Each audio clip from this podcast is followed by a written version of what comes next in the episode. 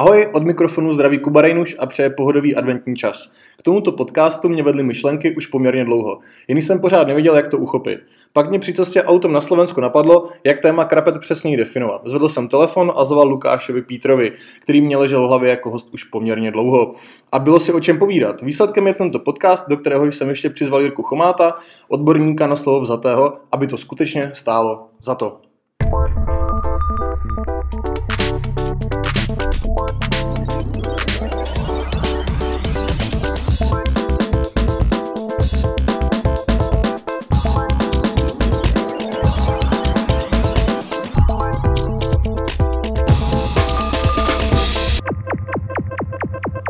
Pojďme si hosty nejprve představit, začneme u Lukáše. Dříve SEO a PPC specialista, dnes e-commerce specialista, konzultant a supervizor. S ohledem na téma si možná řada z vás říká, co tu ten kluk sakra dělá, vždyť on dělá PPC a SEO. Ale když jsem se v poslední době s Lukášem bavil, zjistil jsem, eh, že byl okolnostmi tak eh, trošičku donucen a sám se nechal polapit do jiných sítí, než je čistá exekutiva kampaní.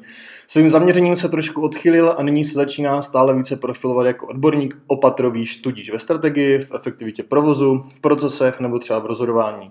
Jasné pojmenování jeho role na vizitku ještě ani nevzniklo a sám říká, že je rád, že ještě nepatří do žádné škatulky. Ahoj Lukáši. Ahoj Kubo, díky za pozvání. Já jsem rád, že jsi udělal před Vánoce čas. Tak, pojďme si představit ještě Jirku. Jirka se pasoval do pozice podnikatele změn a konzultanta v oblasti e-commerce. Na tomto bitevním poli se pohybuje již 20 let. Jirka navrhuje a realizuje změny v biznisu, digitálních projektech, designu služeb, značek a marketingových strategií a bydlí na konci Brd. Ahoj Jirko. Ahoj Kubo, díky za pozvání. Taky jsem rád, že jsi udělal čas teďka před Vánocema. Chápu, že to nebylo úplně ani pro jednoho z vás asi jednoduchý. A pojďme se zahřát na úvod. A kluci, zajímá mě uh, vlastně to, co děláte, takže nejprve, než se dostaneme k jádru celého podcastu, tak uh, se trošku budeme bavit o tom, co a proč děláte. Vím, že řešíte u svých klientů řadu věcí a celý podcast vlastně vychází z toho, že přijde klient, chce dělat třeba marketing a při úvodních workshopech zjistíte, že vlastně ten podnik není na marketing zralý a pokud ano, takže je potřeba tam řadu věcí překopat. A vy jste v té pozici, kdy tohle byste měli řešit a, a tomu bych se chtěl právě v tom našem společném věnování, povídání věnovat. Jak jste uh, se k tomu vlastně dostali a co vás k tomu vedlo, Lukáši? Hele, já jsem se k tomu dostal asi uh, takovou jako přirozenou, nečekanou cestou. Já jsem uh, vyrůstal v offline marketingu, pak jsem šel do SEO, pak mi větrovka ukázala PPCčka, tak to bylo hrozně skvělý. A uh, tím, že jsem už začal jakoby řešit SEO a PPCčka, což jsou jakoby dvě hry dost podobný, na stejném hřišti, ale neúplně stejný, tak jsem začal zjišťovat, že, že vlastně jako ne vždycky dává smysl uh, zabývat se jenom věcma v té svý jedné omezené disciplíně, mm. že je mhm. potřeba občas přemýšlet víc ze široka. Začal jsem si od klientů vyptávat víc informací a víc dát a vlastně plavmo jsem jako ani jsem vlastně nechtěl a dostával jsem se pořád jakoby dál. Najednou jsem se dostával k produktu, najednou jsem se dostával k celému marketingu, najednou jsem se dostával Eh, k tomu, že mm, nefungují třeba dobře dodavatelé. A ti klienti, jak jakoby viděli výsledky v SEO a v PPCčkách, což jsou hrozně výhodné disciplíny, protože tam se dá vždycky jako snadno ukázat, když člověk umí nebo neumí, tak mi vlastně postupně začali svěřovat víc a víc. Aniž by mě na to eh, jakoby poptávali od startu nebo za mnou přišli a řekli Lukáši, my chceme vyřešit celý marketing s tebou. Jasně, jasně. Takže v podstatě vlastně, pokud to chápu dobře, tak eh, na základě tvé proaktivity vlastně s tím, jo. že jsi vyptával víc a víc jo. informací, tak zjišťoval, že je někde problém. Jo. A myslím si i na základě jako těch výsledků, že to je fakt jako obrovská výhoda, když jdeš eh, z těch výkonnostních disciplín, tak si můžeš jakoby relativně jednoduše v uvozovkách vybudovat důvěru, když ten klient ti svěří nějaký peníze a ty mu přineseš uh-huh. nějaký efekt zpátky. Je to asi snažší než v některých jiných disciplínách, nevím, plásno třeba copywriting. Jasně, jasně. Ukázat takhle rychle. Co ty, Jirko? No vlastně Lukáš nebyl nikdy zaměstnaný, jestli se nepletu, nebo jenom já, celkem hrozně, hrozně dávno, hrozně dávno. A já vlastně jsem byl zaměstnaný hodně. Já mm-hmm. jsem pracoval vlastně spoustu let v Internet Mallu, kde jsem měl na starosti jako produktový manažer, to znamená, že jsem dělal úplně všechno v zásadě v tom obchodě. Vedl jsem dva obchody v internetu. Uh-huh. A postupně jsem se vlastně dostal k tomu, že jsem o ně přišel a vlastně místo toho jsem dělal vlastně online marketing, to znamená to, co se dá dělat v online, tak jsem dělal vlastně pro 20 e-shopů uh-huh. pod hlavičkou MOL.cz, že tenkrát to byly samostatní obchody, možná si ještě někdo pamatuje Bílé zboží CZ a další, další známý obchody tenkrát. A pak jsem vlastně šel do seznamu, kde jsem dělal různé věci. Vedl jsem tam obchodní týmy, školil jsem lidi, vedl jsem produktový tým, Plánoval jsem vývoj, vývoj priority na další jako další mhm. rozvoje, jak jsem reklamního systému mm. S-Click a dělal jsem vlastně B2B marketing. Mm. Takže po nějakých vlastně devíti letech jsem se rozhodl, že půjdu na volnou nohu, přemýšlel jsem, co budu dělat a rozhodl jsem se, že vlastně zúročím ty zkušenosti, které mám s online obecně, nějaký manažerské zkušenosti, to, že rozumím technologiím e, s nějakou kreativní částí mě. Takže vlastně dneska pomáhám firmám vlastně přijít na to, Eh, co je ve firmě potřeba změnit, aby se jí dařilo líp. Někdy je to značka, někdy je to marketingová strategie, někdy jsou to lidi, někdy jsou to procesy. A ten případ, jak jsme rozdílní lidi, tak jsou rozdílní i firmy, takže to mě na tom vlastně baví nejvíc jako přicházet na to, mm. co ta firma je ochotná jako si koupit, to, co vlastně zároveň potřebuje a to, co jí nejvíc pomůže a vlastně posunují to někam dál. Třeba k tomu uvědomění, co by měla dělat v budoucnu, mm. protože moji klienti často jsou ty, který uh, si uvědomují, že u nich něco není správně a asi se k tomu dostaneme dále, pokoušejí se léčit jako symptomy a ne ty, ty skutečný jako původce těch potíží, které dneska cítí, že mají. Aha, a teda eh, vlastně ty jsi říkala, že jsi jako by byl inhouzák, pak jsi teda se rozhodl, že teda na základě svých zkušeností by bylo fajn na volnou nohu, ale co byl ten hlavní impuls teda? Co byl ten hlavní impuls. Já jsem asi už neviděl nějaký další možnosti, co ve mhm. firmě dělat a ty pozice jsem vyjmenoval, což jsem asi který jsem tam během devíti let vlastně dělal. Já jsem se do seznamu vrátil ještě po nějaký roční pauze, vlastně na půl roku, nějaký projekt vlastně jako manažer vlastně celý e-commerce větve mm. a ten projekt potom zrušili. Takže vlastně jako já tu práci mám rád a um, jako nějak mi to přirostlo k srdci, ale vlastně už jsem neviděl nějaký další možnosti, kam sám sebe posunout a kam zároveň posouvat i ty projekty, na kterých pracuji. Takže mm. Mm. Super. jsem se rozhodl. Super. To zní hrozně košetě teďka, to, co jste řekli. A je mi jasný, že vlastně tím pádem jste nuceni zasahovat právě do strašně moc jako různých uh, odvětví toho online marketingu a potažmo třeba i nějakých jako biznisových uh, věcí, HR, už možná trošku k tomu se pak dostaneme. Mě by teda zajímalo, a obracím se na tebe Lukáši nejprve, uh, kam až teda sahají ty vaše kompetence? Ale to byla pro mě úplně nejtěžší otázka, když jsi mi dával jakoby přečíst to, co, o čem by si chtěl dneska povídat, abych se nad tím zamyslel. A vlastně je to jako největší asi i kámen úrazu v celé té roli. Vlastně s tím klientem si vydefinovat uh, od, od kač až pokud jako vlastně můžu fungovat. Já tím, že jsem na volné noze, tak mám, uh, jsem jako prostě jenom jeden člověk. Pořád tomu klientovi hrozí, že mě, nevím, rupne v bedně, přede mě autobus, cokoliv se může stát, když pracuješ s agenturou, je to o něčem trošku jiným. Takže já jako uh, volnonožec se obtížně dostávám k tomu, abych dostal klíče úplně od všech těch věcí, které bych potřeboval k tomu, abych pro tu firmu dokázal být něčím, jako je v úzovkách e-commerce manažer jo, jo, nebo něco podobného. Jo, rozumím. Jo, takže já s těma hmm. klientama furt se jako snažím lavírovat někde mezi uh, jako strategickým konzultantem, který vlastně jako zvenku radí a hledá nějaký cesty a ukazuje, kudy ta firma může jít. Hmm. A mezi tím člověkem, který si reálně oblíkne holinky, vyhrne rukávy vlastně jako s tím týmem nebo s tou firmou ty věci jde dělat. Mm-hmm. A my s těma klientama většinou dospěli, nebo s těma velkýma, se kterými dělám dlouho, tak jsme dospěli do něčeho, čemu říkáme jako externí šéf e-shopu nebo jo, e-commerce. Jo. Ale je to jakoby v úvozovkách. Jo. Většinou mám na starosti ty hlavní KPIčka, co se týče uh, celý té e-commerce větve, to znamená, kolik to vydělává, nějaký celkový rozpočet, co je zatím nějaká struktura té věci, ale třeba už nemám na povel věci v produktu, protože mm. do toho já těžko můžu mluvit, když té firmě nesedím každý den. Nemám většinou na povel pricing, protože si třeba ani nepřipadám už tolik povolaný, nemám rozhodně na povel interní lidi, že bych měl jakoby tu moc hajrovat nebo vysloveně jako propouštět yeah. interní lidi, máme to většinou rozdělený, takže já mám na, na povel externisty, agentury, uh-huh, další freelancery uh-huh. a podobně a klienci vlastně řeší ten vnitřek, takže yeah. zhruba tak. Super, díky. Jak je to u tebe, Jirko? Se s Lukášem známe, takže to máme hodně podobné. Aha. já si vlastně myslím, že to nejde dělat moc jinak.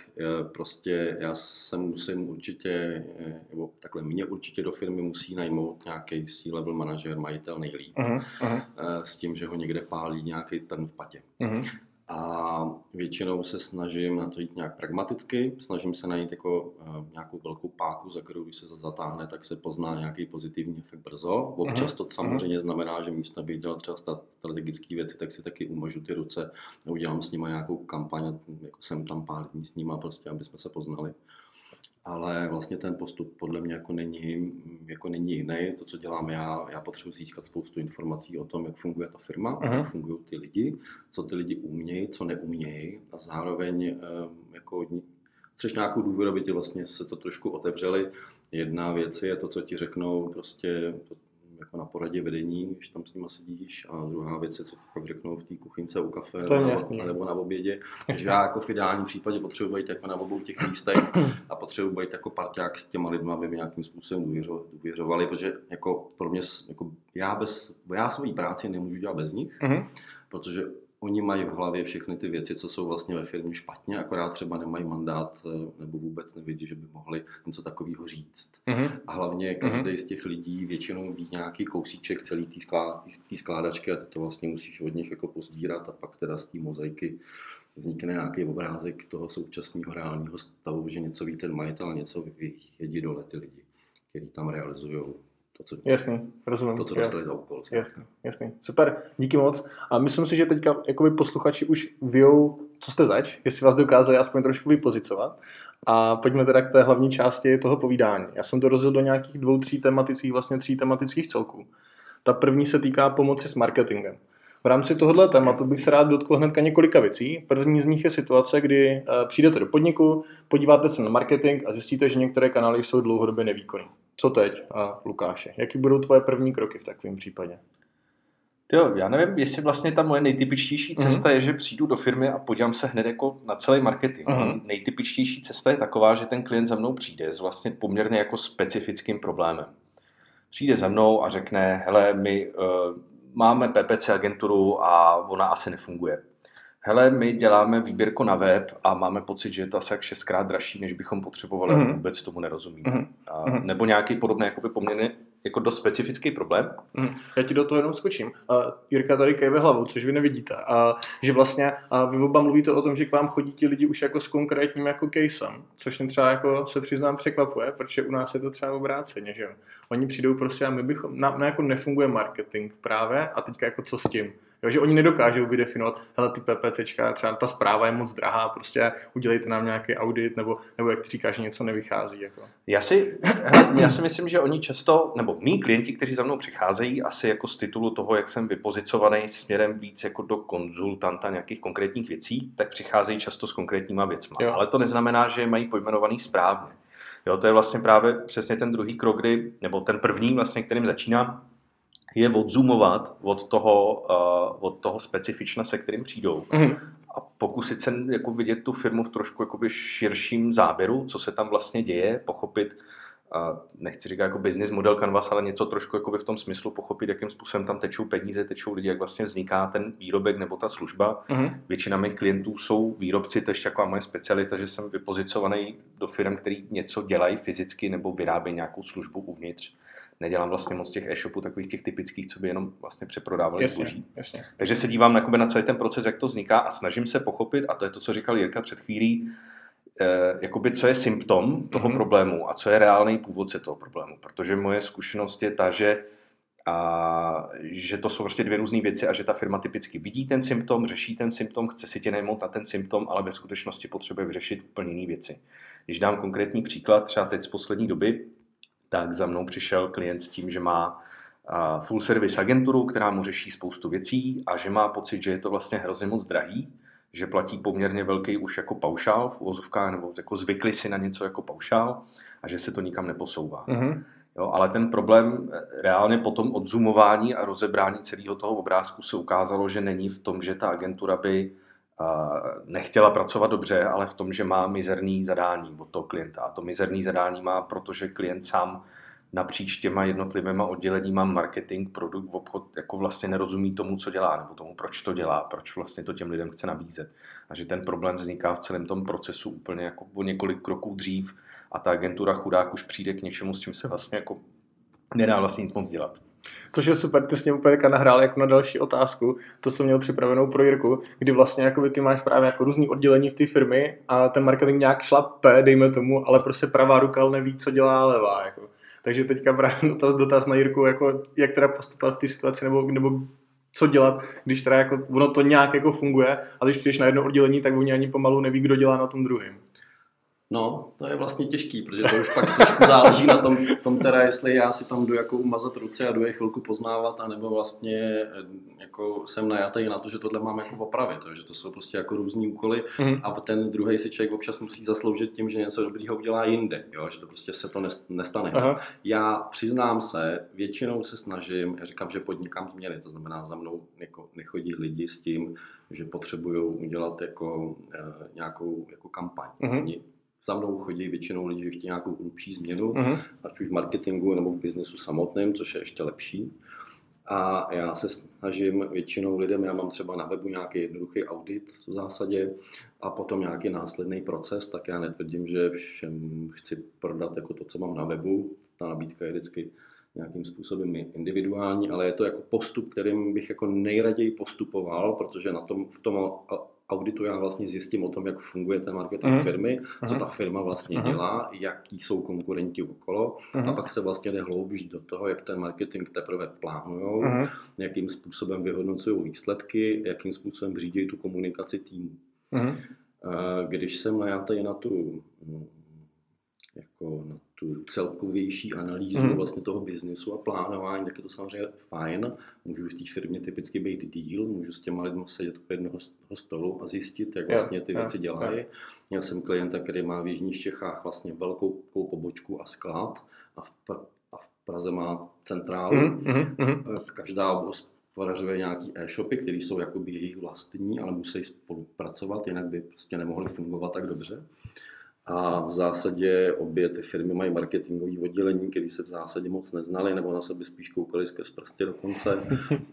Um, vůbec neznali svoje výsledky navzájem, vůbec nekoordinovali marketingovou komunikaci, to znamená, když se náhodou stalo, že Pražáci a Jihočeši poslali mailing ve stejný čas, tak ve skladu měli revoluci, protože tam byly sobotu, neděli, jo. A, takže to jsou věci, které hmm. jako zvenku člověk úplně nenakouká a musí prostě jet hold na týden do těch jižních Čech, musíš prostě být týden tady s těma Pražákama aby vlastně si naposlouchal to, co si vzájemně vyčítají, pak je s tím trošku navzájem konfrontovat a vlastně jako vedení teda dodat nějaký návrh na řešení, respektive nějakým sílem manažerům, který tam jsou.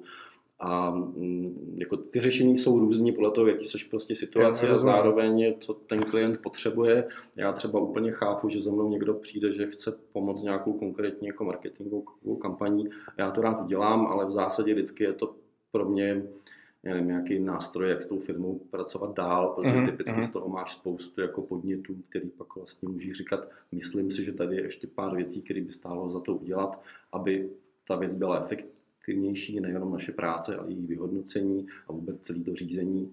A samozřejmě pak zjistíš takové ty věci, jakože eh, klient sice výborně rozumí tomu, co dělá, ale v zásadě nesleduje konkurenci, to už je někde dál, třeba než on očekával nebo šíš znal před lety, když třeba začínal a vlastně najednou máš jako věc, že můžeš nějak pracovat se značkou nebo že je to vlastně dobrý nápad, je, že ten biznis se někam posunuje, tak je čas třeba vyzkoušet nějaké další hmm. věci, hmm. jo, vlastně jako nestagnovat na jednom místě. Jako Nějakou změnu. No, no jasně, no jasně. Já bych tady jenom Jirko ještě doplnil, že a jako ten průběh vlastně poznávání toho klienta na začátku, ať už je to, že uh, za, přijedeš vlastně za tím týmem a teď opravdu s nima, jako když to blbě řeknu, sedíš jim zzády a koukáš se, co tam dělají, povídáš si s nima o tom.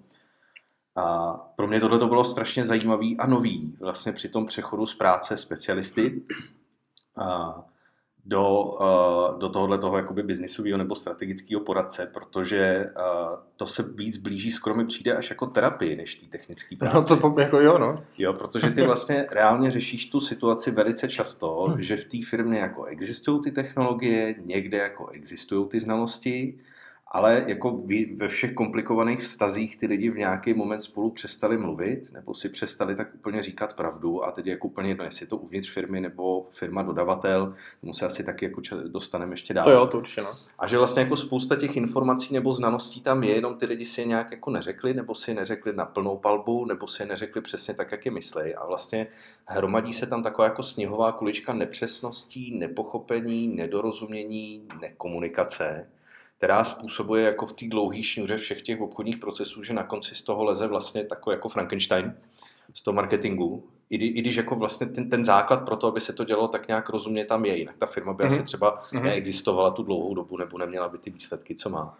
A je to velice často o tom, jako tam přijet a vlastně poslouchat. Nebo ptát se, myslím si, že velký umění této profese je ptát se na ty správné otázky a mít potom tu trpělivost poslouchat dostatečně dlouho a nenavádět vlastně toho klienta úplně jako k tomu, co by ti měl říct.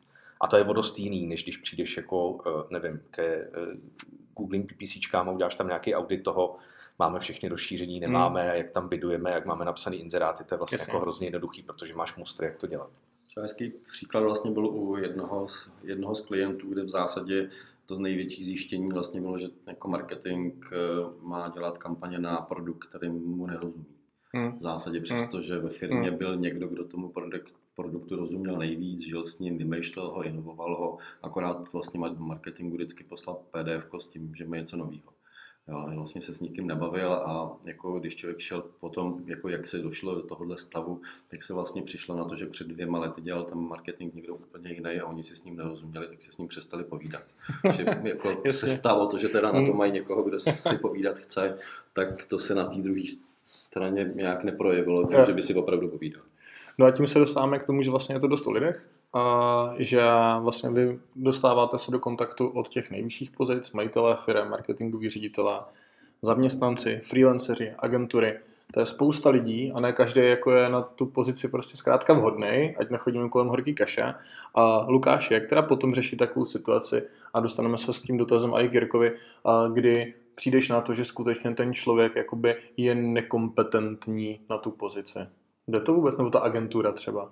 No, tak musí to jít, protože se to stává vlastně jako hrozně často, nebo já se s tím potkávám často. Mm-hmm. Myslím si, že je to určitá uh, daň za to, že máme za sebou nějakých 8-9 let ekonomické konjunktury.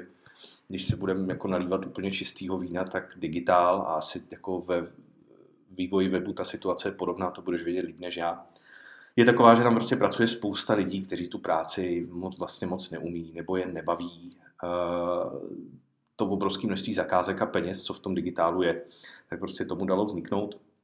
Klienti se v tom strašně špatně orientují, i třeba majitelé agentur nebo vedoucí týmu se v tom špatně orientují, často najímají lidi, o kterých jako dopředu vědí, že by ani úplně moc v tom týmu mít nechtěli, ale prostě tam mít musí, protože lidi nejsou.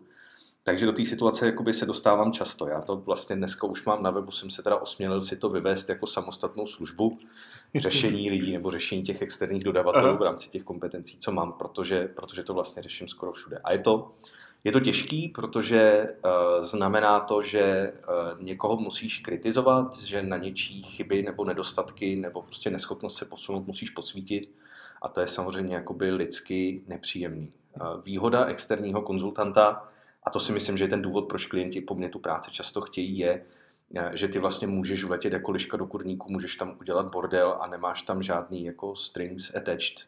Nemusíš řešit tu interní diplomaci, nemusíš řešit, jestli ti, ti lidi budou mít jako úplně extrémně moc rádi, což když si manažer v té firmě se ti dělá hůř. A když jsem si tu otázku promýšlel, tak eh, co mi na tom přijde asi nejdůležitější je jako férovost a transparentnost že když už jako přijdeš do nějakého běžícího stroje a je tam agentura nebo freelancer nebo interní člověk, který nefunguje dobře a zjevně jakoby neumí se posunout, tak i tak je strašně jakoby důležitý si proto dobře připravit informace, dobře si připravit argumentaci a data, aby to jakoby zbytečně řešení té situace nedělalo další zlou krev a aby si dokázal dobře opodstatnit, proč by mu třeba bylo lépe v jiný práci, na jiný pozici, na jiném úkolu, třeba i v rámci toho projektu, nebo proč eh, na tu práci získat někoho jiného. Tak on ve finále je to vlastně jedno z těch nejcitlivějších témat, že? No, já právě jakoby s čím se často potkávám, je, je že uh, celý ten proces, když dám příklad, já někde přijdu, udělám audit nějaké práce a teď ten klient se zhrozí, co tam vidí. Nedávno jsem dělal audit v jedné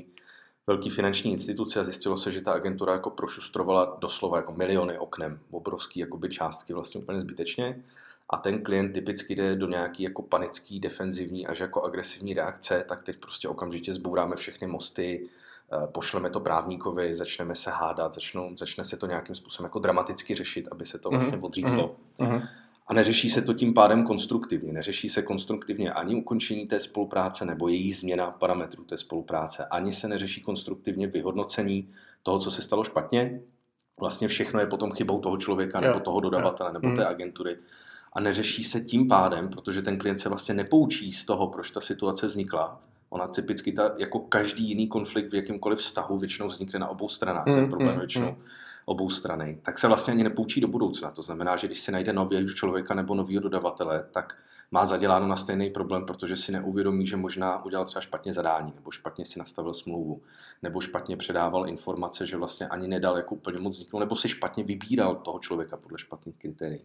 Čili co bych doporučil, jenom ať nemluvím moc dlouho, je ve chvíli, kdy vznikne nějaký problém a je potřeba nějaká personální změna, tak se uh, udělat si od toho nějaký odstup uh-huh. a snažit se uh, klidně jako s nějakou externí pomocí vyhodnotit bez emocí, proč se tak stalo a co by se dalo příště udělat líp, aby se to už nedělo. Protože vyřešit ten samotný problém toho člověka je vlastně docela jednoduchý. Těžší nebo důležitější je změnit ten proces, aby, aby se ta situace nedělala znova. Hmm, super, super, to řekl moc hezky. Já si myslím, že to je strašně důležité, aby tady zaznělo, že to jako nemusí být jako chyba na jedné straně, no, což občas se děje, jakože si to lidi myslí. Máš tomu ještě ty něco, Jirko? Já kdybych si chtěl nějakého onlineového krizového manažera, tak bych chtěl asi Lukáše. Můj přístup je možná trochu softovější, ale v zásadě já mám zkušenosti jako s vedením velkých týmů uh-huh. a to, co říkal Lukáš, je prostě jasný. Ten eh, problém nikdy není jenom na jedné straně. To, že člověk nedělá dobře svoji práci, může být tím, že ho ta práce nezajímá. Ale taky to může být důsledek toho, že se s ním špatně pracuje, mm, že mm, necítí mm. žádný leadership, že eh, jeho šéf eh, dělá nějaký prostě mikro manažerský přístup, který mm, má, mm. že nemá žádný cíle, který by se dali jako reálně vyhodnotit. Takže vždycky se snažím vlastně kouknout jako na ty obě strany, co vlastně dělají a jakým způsobem navzájem spolupracují, že jako to, že dolů říkáme lidi, co mají dělat, tak chceme taky nějakou odpověď od nich, tak to je prostě způsob spolupráce a společného mm, jako vylepšování té věci jako takový. A to se mm, podle mě často opravdu řeší tím, že lidi jsou jako odejiti a přemýšlí se vlastně nad tímhle. Až potom znám jednu firmu, který jsem taky pomáhal, která měla sedm eh, marketingových manažerů za sebou v řadě. Všichni tam byli. To už je hezký číslo. Teda. Všichni tam byli méně než půl, půl roku. To je Takže to je jako hezká ukázka toho, že jako tam je něco špatně, jo, vlastně v tom konkrétním trhu nebo v té nice toho trhu se to prostě ví, že tam takovýhle problém je. No a prostě není na straně těch, těch manažerů, mm. nebo není minimálně na straně všech. Jo. Já bych ještě tomu dal doplnit, že si myslím, že a s tím se často setkávám třeba u vývoje webu, tak tam možná mě doplní, že jak to mm. vidíte v pecce. Já si myslím, že eh, v každém vztahu je to ten problém často o tom, že jedna strana něco očekává, že ta druhá strana vytuší a udělá.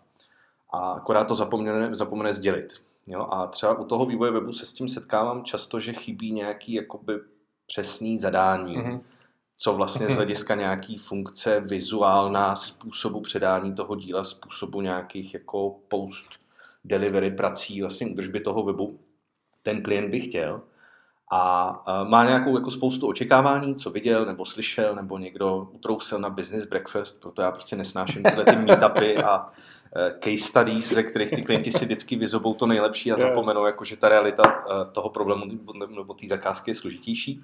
No zkrátka o toho něco chce a zapomene to říct. A, a vlastně tahle ta situace se mu opakuje. Já mám klienta, který jako velká korporace, teď už teda e, spolupracuje jenom konzultačně a oni během šesti let vyměnili tři velké firmy na vývoj webu s každou se zvládli eh, po nějaký době jakoby rozhádat a vždycky ze stejného důvodu. Oni nepracují a takhle by neměly vypadat jako kvalitní služby dodavatele webového a eh, my bychom teda jako čekali, že se budou chovat jinak, mm. akorát si o tom vlastně nikdy jako nepopovídali, nebo jako přesně to nezadali na začátku, zašli to řešit až jako rok po tom, co ten problém vzniknul. Jo. A to je přesně jakoby ta chyba na straně často těch klientů, že nedokážou jasně sformulovat, co by chtěli, tudíž to potom vlastně ani nemůžou dostat logicky. Mm, a netýká se to jenom těch dodavatelských firm, ale i vlastních lidí. No, očekávání od kampaní, očekávání od jako jakýhokoliv interního procesu, že vlastně jako neumí popsat vlastně, co se má dít. No to je, to je jako velká pravda, no. Jakože uh, ať už se jedná o development, jak říkal Lukáš, nebo jak říkáš ty, jako uh, u, u kampaní, tak prostě to zadání je jako úplně alfa omega všeho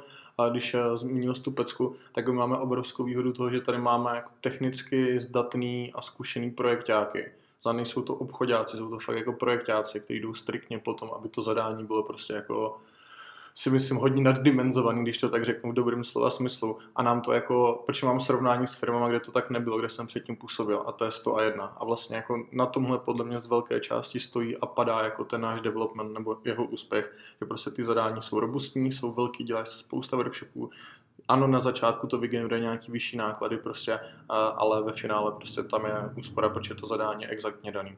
To je dobrý. Tam, kde se s tím trošku potkáváme a je to takový never ending story, je právě zadávání těch kampaní. Takže klienti zavolá prostě a řekne, hele, zítra tady spouštíme na rychlo něco prostě a spuste to. A, uh, a jaký je rozpočet, jaká je, jaký je cíl té kampaně, jak kdo dělá grafiku, bla, bla, bla, miliarda dalších věcí a z tohohle teda nejsme schopni úplně jednoduše vybrusnout. No, je, zase to jakoby obou straní. Jo. To, co uh, vídám na straně agentur marketingových hmm. nebo vývojářských je, že ne úplně jasně klientovi na začátku dokážou říct, co všechno oni očekávají, že se na straně klienta bude dít.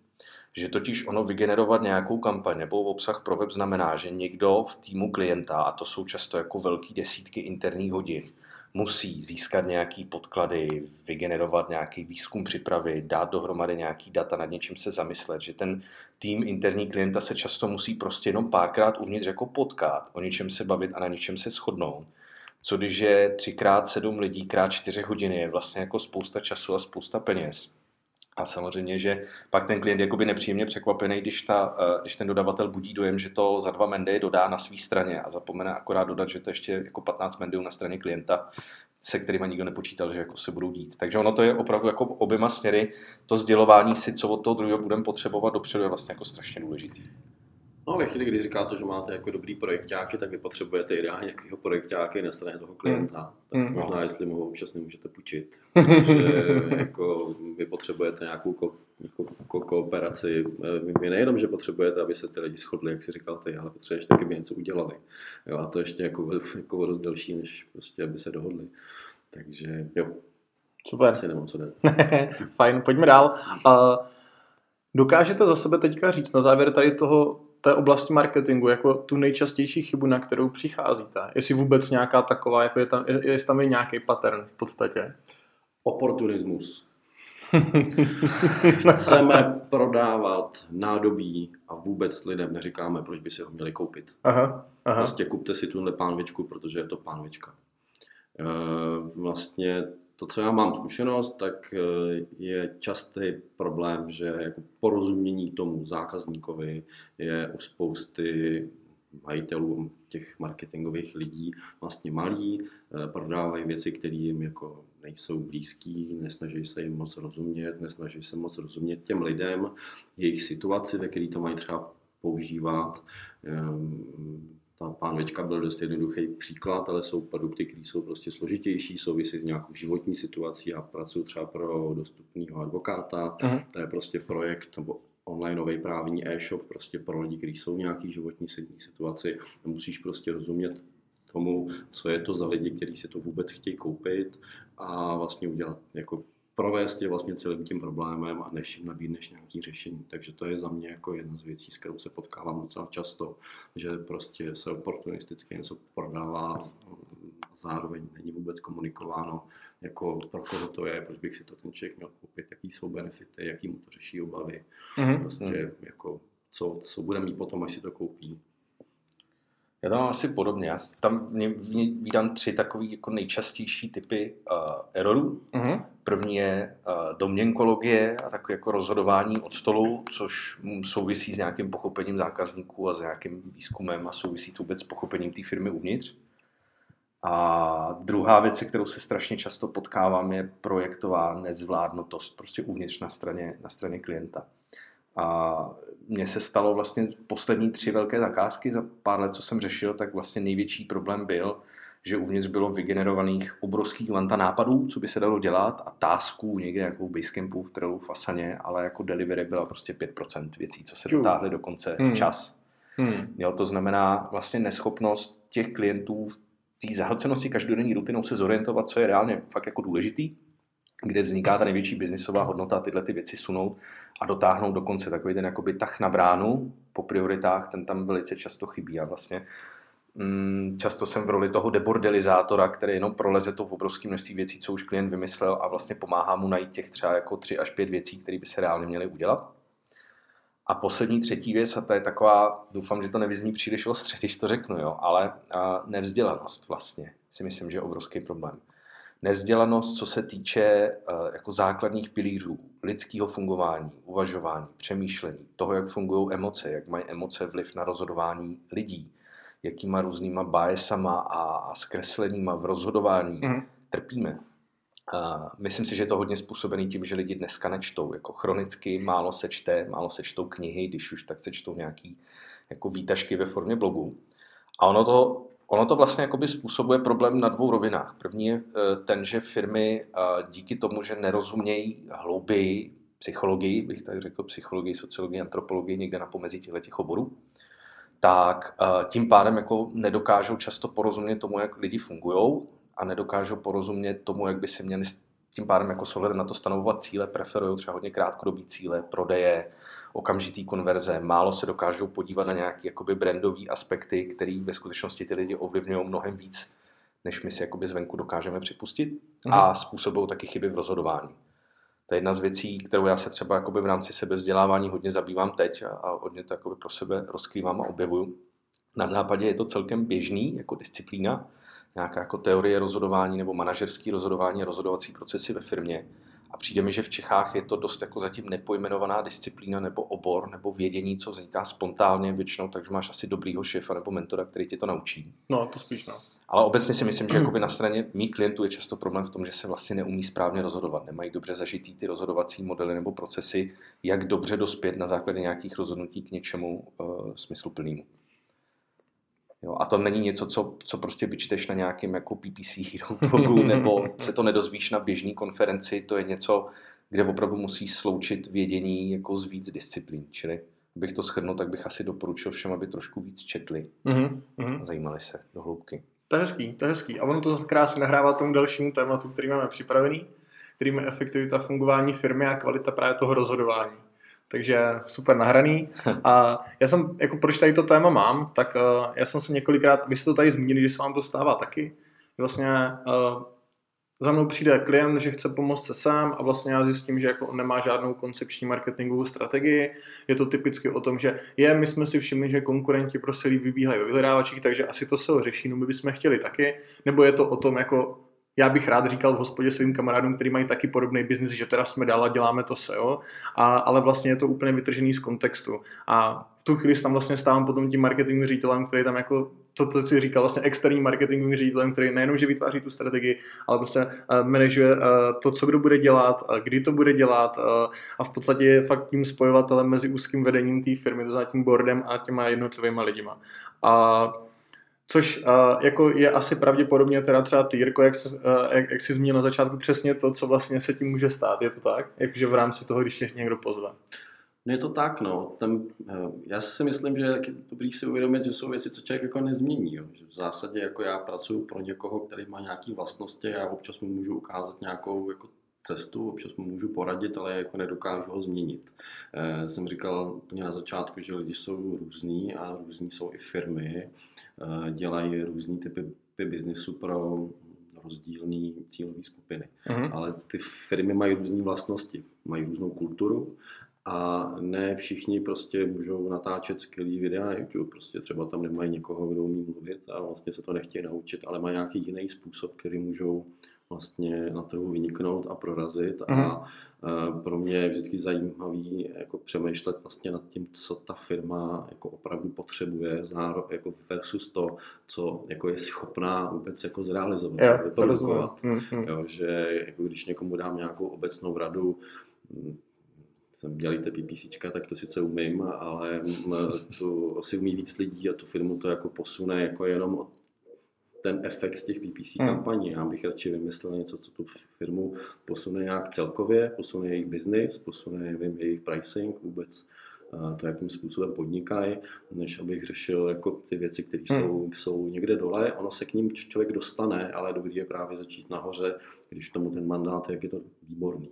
Zároveň to, co ne úplně člověk umí změnit z pozice externisty, je nějaký leadership. Pokud prostě majitel nebo ředitelé prostě tohle vlastnost nebo způsob prostě vedení jako manažerského vedení týmu a lidí vlastně jako neumějí, tak je těžký z mý pozice jim to nějak jako dodat. Já jim to můžu říct, můžu je poslat nějaký kurz, můžu jim trochu poradit, jak se tyhle věci dělají, ale prostě jako zmínit je samotný vlastně nemůžu. A to řekl teďka hrozně dobře, že já jsem vlastně teďka prošel jako u jednoho klienta jako přesně tou, tady tím celým procesem, kdy jako chtěli dělat fakt to SEO a skončilo to tím, že se řeší od píky úplně všechno.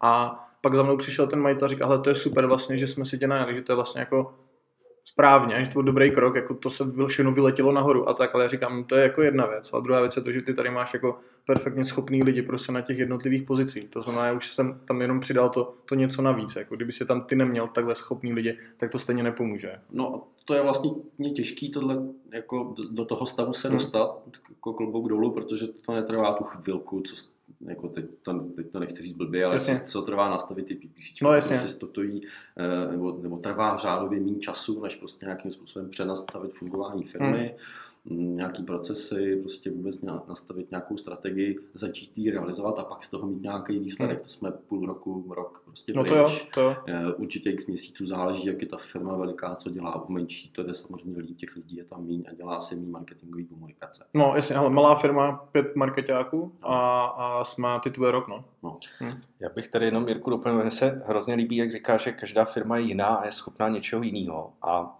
a tohle je něco, co já, já si myslím, že jsem v tom chyboval, když jsem byl ještě specialista. Mm-hmm. Třeba já si vzpomínám, nevím, devět let zpátky, když jsem jako dělal ještě v SEO naplno, že jsem velice často těm klientům nadšeně, protože jsem byl zamilovaný do svého oboru, vytvořil nějakou jako obří strategii SEO a moc jsem jako nerozmýšlel nad tím, jestli reálně jako kolik z toho budou schopni vlastně zapracovat. Mm-hmm. A to je zase problém obousměrný, jak na straně těch zadavatelů, tak na straně těch dodavatelů.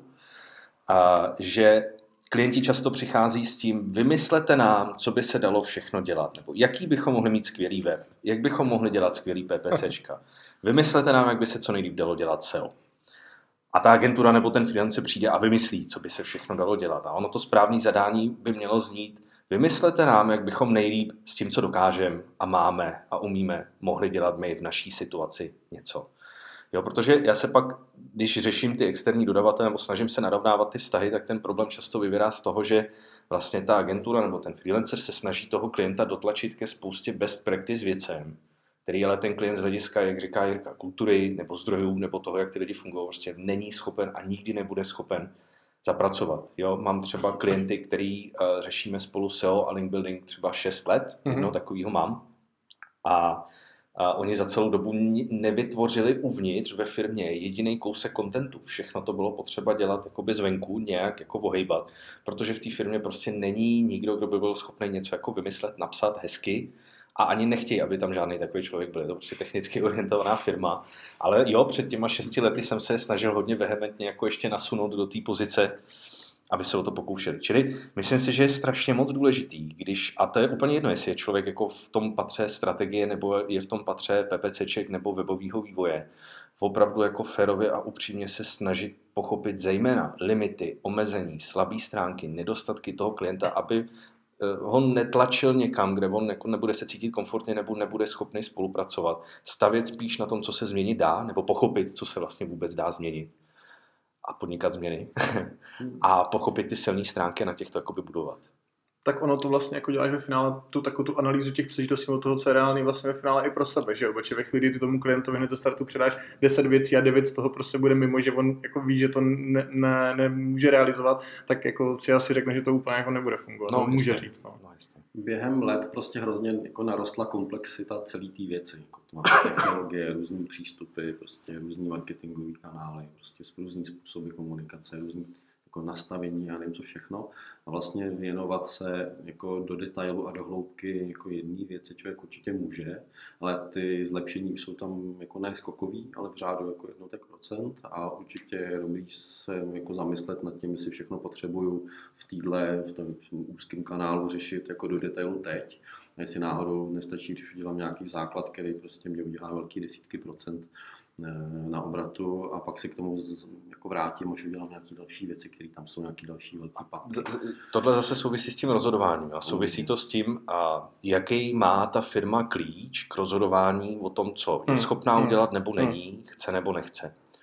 A potkávám se s tím, že ten klíč chybí, že chybí nějaká jasná návaznost na business value Uh-huh. Vůbec jako pochopení na straně té firmy, co nám vlastně generuje zisk. Nebo, to mě vždycky vyděsí, ale děje se to, jako kde máme jakou marži vůbec, jako na jakých produktech nebo službách. Které části firmy nám, nám generují to, co pro nás opravdu jako důležitý. Ve chvíli, kdy tohleto jako zadavatel nevím, tak hrozně těžko budu poptávat nějaký služby a hrozně těžko se budu rozhodovat, když mi ten dodavatel nabídne XY jakoby činností, co můžu dělat. Jo, a teď je to jedno, jedno, jestli je to v SEU nebo kdekoliv jinde. Jasně, určitě. Co vlastně z toho si vyberu. Jo, protože uh, pak ty klienti, uh, tak jak je vidím, jak fungují, tak oni se jakoby uh, třeba často snaží se vzdělávat v rámci toho daného oboru. Chodí na ty meetupy, chodí na ty konference, stáhnou si ty PDF z těch prezentací a teď se doslechnou prostě od Pavla nebo od někoho v SEU, že existuje 10 tisíc skvělých možností, jak technicky a obsahově rozvíjet svůj web. A jsou takový jako hrozně namotivovaní, říkají si, tyjo, tady je tolik skvělých věcí, kterými bychom mohli dělat, abychom byli v organiku vidět a, a posouvat se. A my je vůbec neděláme a přemýšlí spíš tím, jakoby je tady nějaká možnost, tak bychom ji měli využít, než tím stylem, je tady nějaká jako business value, kterou tady tvořím nebo netvořím a tím pádem jsem nebo nejsem ochotný do toho dát nějaký peníze. Příklad zase z praxe, nedávno jsem řešil klienta, který právě jako hrozně moc řešil, že dělá málo věcí v SEO. Že v SEO není úplně moc jako vidět. Dokonce si udělal i nějakou své pomocí analýzu klíčových slov, že teda zjistil, že to lidi i nějak jako vyhledávají. Akorát, že když jsme rozpitovali, jakým způsobem ten biznis funguje, tak jsme zjistili, že ani kdyby byl vidět fakt jako první skoro na všechny klíčové slova, tak se to prostě nemůže zaplatit, mm. protože prostě ty lidi ne- nekonvertují primárně ani nikde jako po cestě úplně moc skrz to vyhledávání pro ten jeho produkt, že to vyhledávání tam by dokáže vygenerovat traffic, ale nedokáže vygenerovat value. A kdybychom bývali ho nezastavili, nebo kdyby se nezastavil sám, tak by dneska jako sypal strašně moc peněz do nějakých průběžných aktivit, který který na konci prostě za rok by byl hrozně smutný, protože by tam ta value nebyla. Mm, super. No, a ten, tenhle ten rozhodovací mm. klíč uh, je jedna z věcí, kterou s těma klientama asi stavím jako první, nebo snažím se dostat do bodu, abych pochopil, co jim fakt jako vydělává peníze, za co jsou třeba ty manažeři ohodnocený, co, co jakoby v rámci toho portfolia je důležitý, co se čeká, že se splní a podle toho si teda nastavit nějaký jako způsob rozhodování.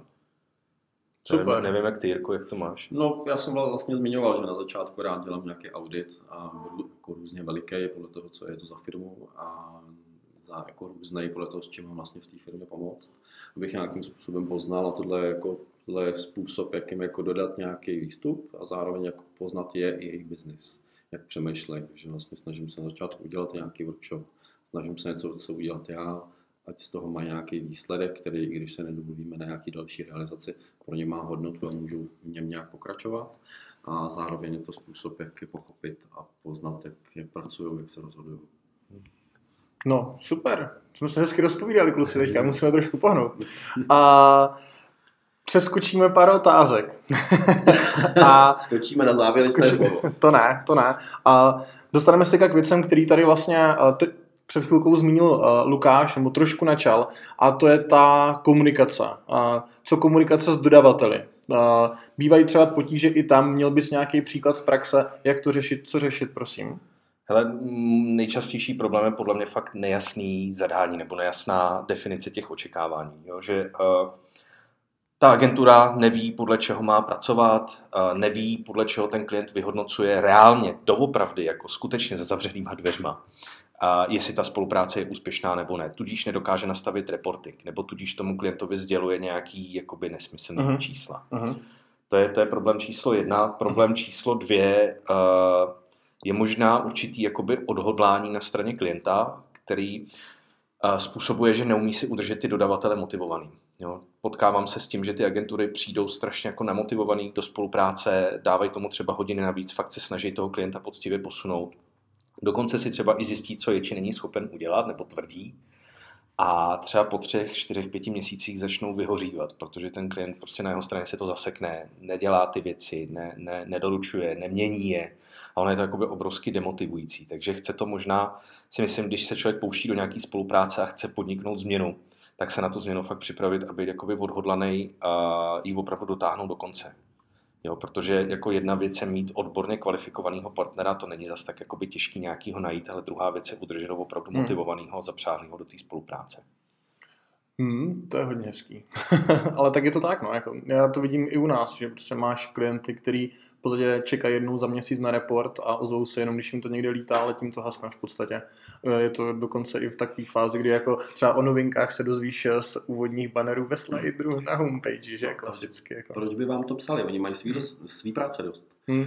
Je to tak, no. je prostě to klasický ten, argument. No. Přesně tak, to je ten pohled prostě jako toho, toho day to day vlastně práce, kterou jako musíš dělat a se vás neberu vážně. No. Hmm. Mně přijde jako zajímavý tady přemýšlet a, a je to často téma, když se bavím třeba s kamarádama freelancerama, jak to řeší, myslím si, že agentury to mají o něco těžší, jo. ale a v té komunikaci, v nastavení toho, kdo komu co bude říkat a co, co od koho chceme, ten problém často vzniká už v tom, že prostě nefunguje určitá osobní chemie. A mně přijde vlastně jako strašně zvláštní, kolik v Čechách, minimálně v digitálu, mm. existuje biznisových vztahů, kde od startu ta chemie vlastně není jako úplně moc, moc jako super a ty lidi v tom pokračují dál a vlastně skrze to tam vzniká potom spousta jakoby dalšího tření. Já s kamarádama na volný noze většinou se shodnu, že primární screening klientů pro nás vlastně je to, jestli si dobře lidsky rozumíme, jestli tam fakt jako funguje, funguje to něco a, a pak až teprve řešíme, jak dobře umíme udělat ty biznisové věci a kolik to bude stát ale přijme, že to není úplně jakoby pravidlem. To znamená, jako doporučil bych, aby se předcházelo vst, eh, problémům ve vztazích s dodavateli si vybírat primárně vlastně takový lidi, se kterým lidsky jste na stejné vlně a, a baví vás vlastně s nima dělat. Protože od toho se pak odvíjí všechno jakoby zatím. Včetně třeba toho zadávání té práce, který jsme tady zmínili. Práce. Což bývá, jak už jsme si řekli, poměrně častý kamenem úrazu. Takže Jirko, jak ideálně vlastně tu práci zadávat, respektive co znamená zvládnutý proces zadávání práce? Já nejsem úplně procesář, já to mm. vlastně dělám trochu z donucení, protože Aha. na projektech, eh, na kterých pracuji, často nikdo takový není. Eh, já si myslím, to, co si myslím, že umím z toho, z toho procesu jako zadávání práce jako nejlíp v mhm. zásadě, doufám si říct, tak je vlastně definovat to, co je ten úkol, to, co je ta věc, která se má stát.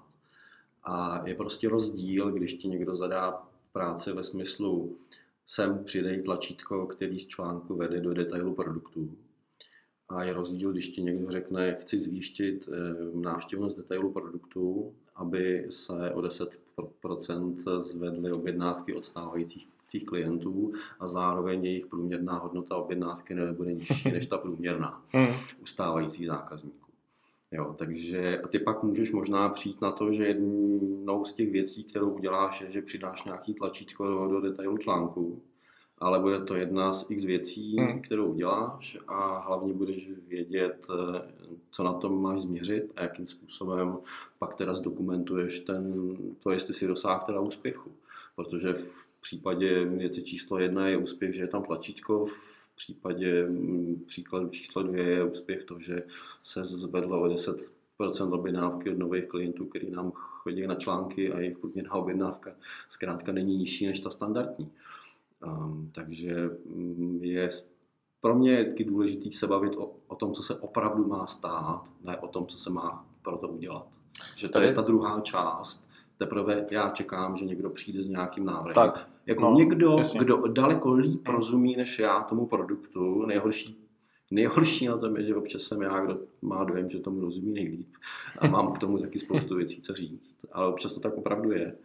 Ale ty, jako typicky ve firmě mají být lidi, kteří hmm. tomu rozumí víc než ty lidi zvenku a ty mají přijít s nějakýma návrhama, co se pro tu věc dá udělat. A lidi zvenku, jako já, jim můžou pomoct s tou definicí toho smyslu toho projektu. To, co se opravdu má stát, jak to změřit a pak jim vlastně pomoct najít nejlepší cestu pro to, aby se to, to, to stalo, jak to změřit, jak to zrealizovat, jak to vypustit ven.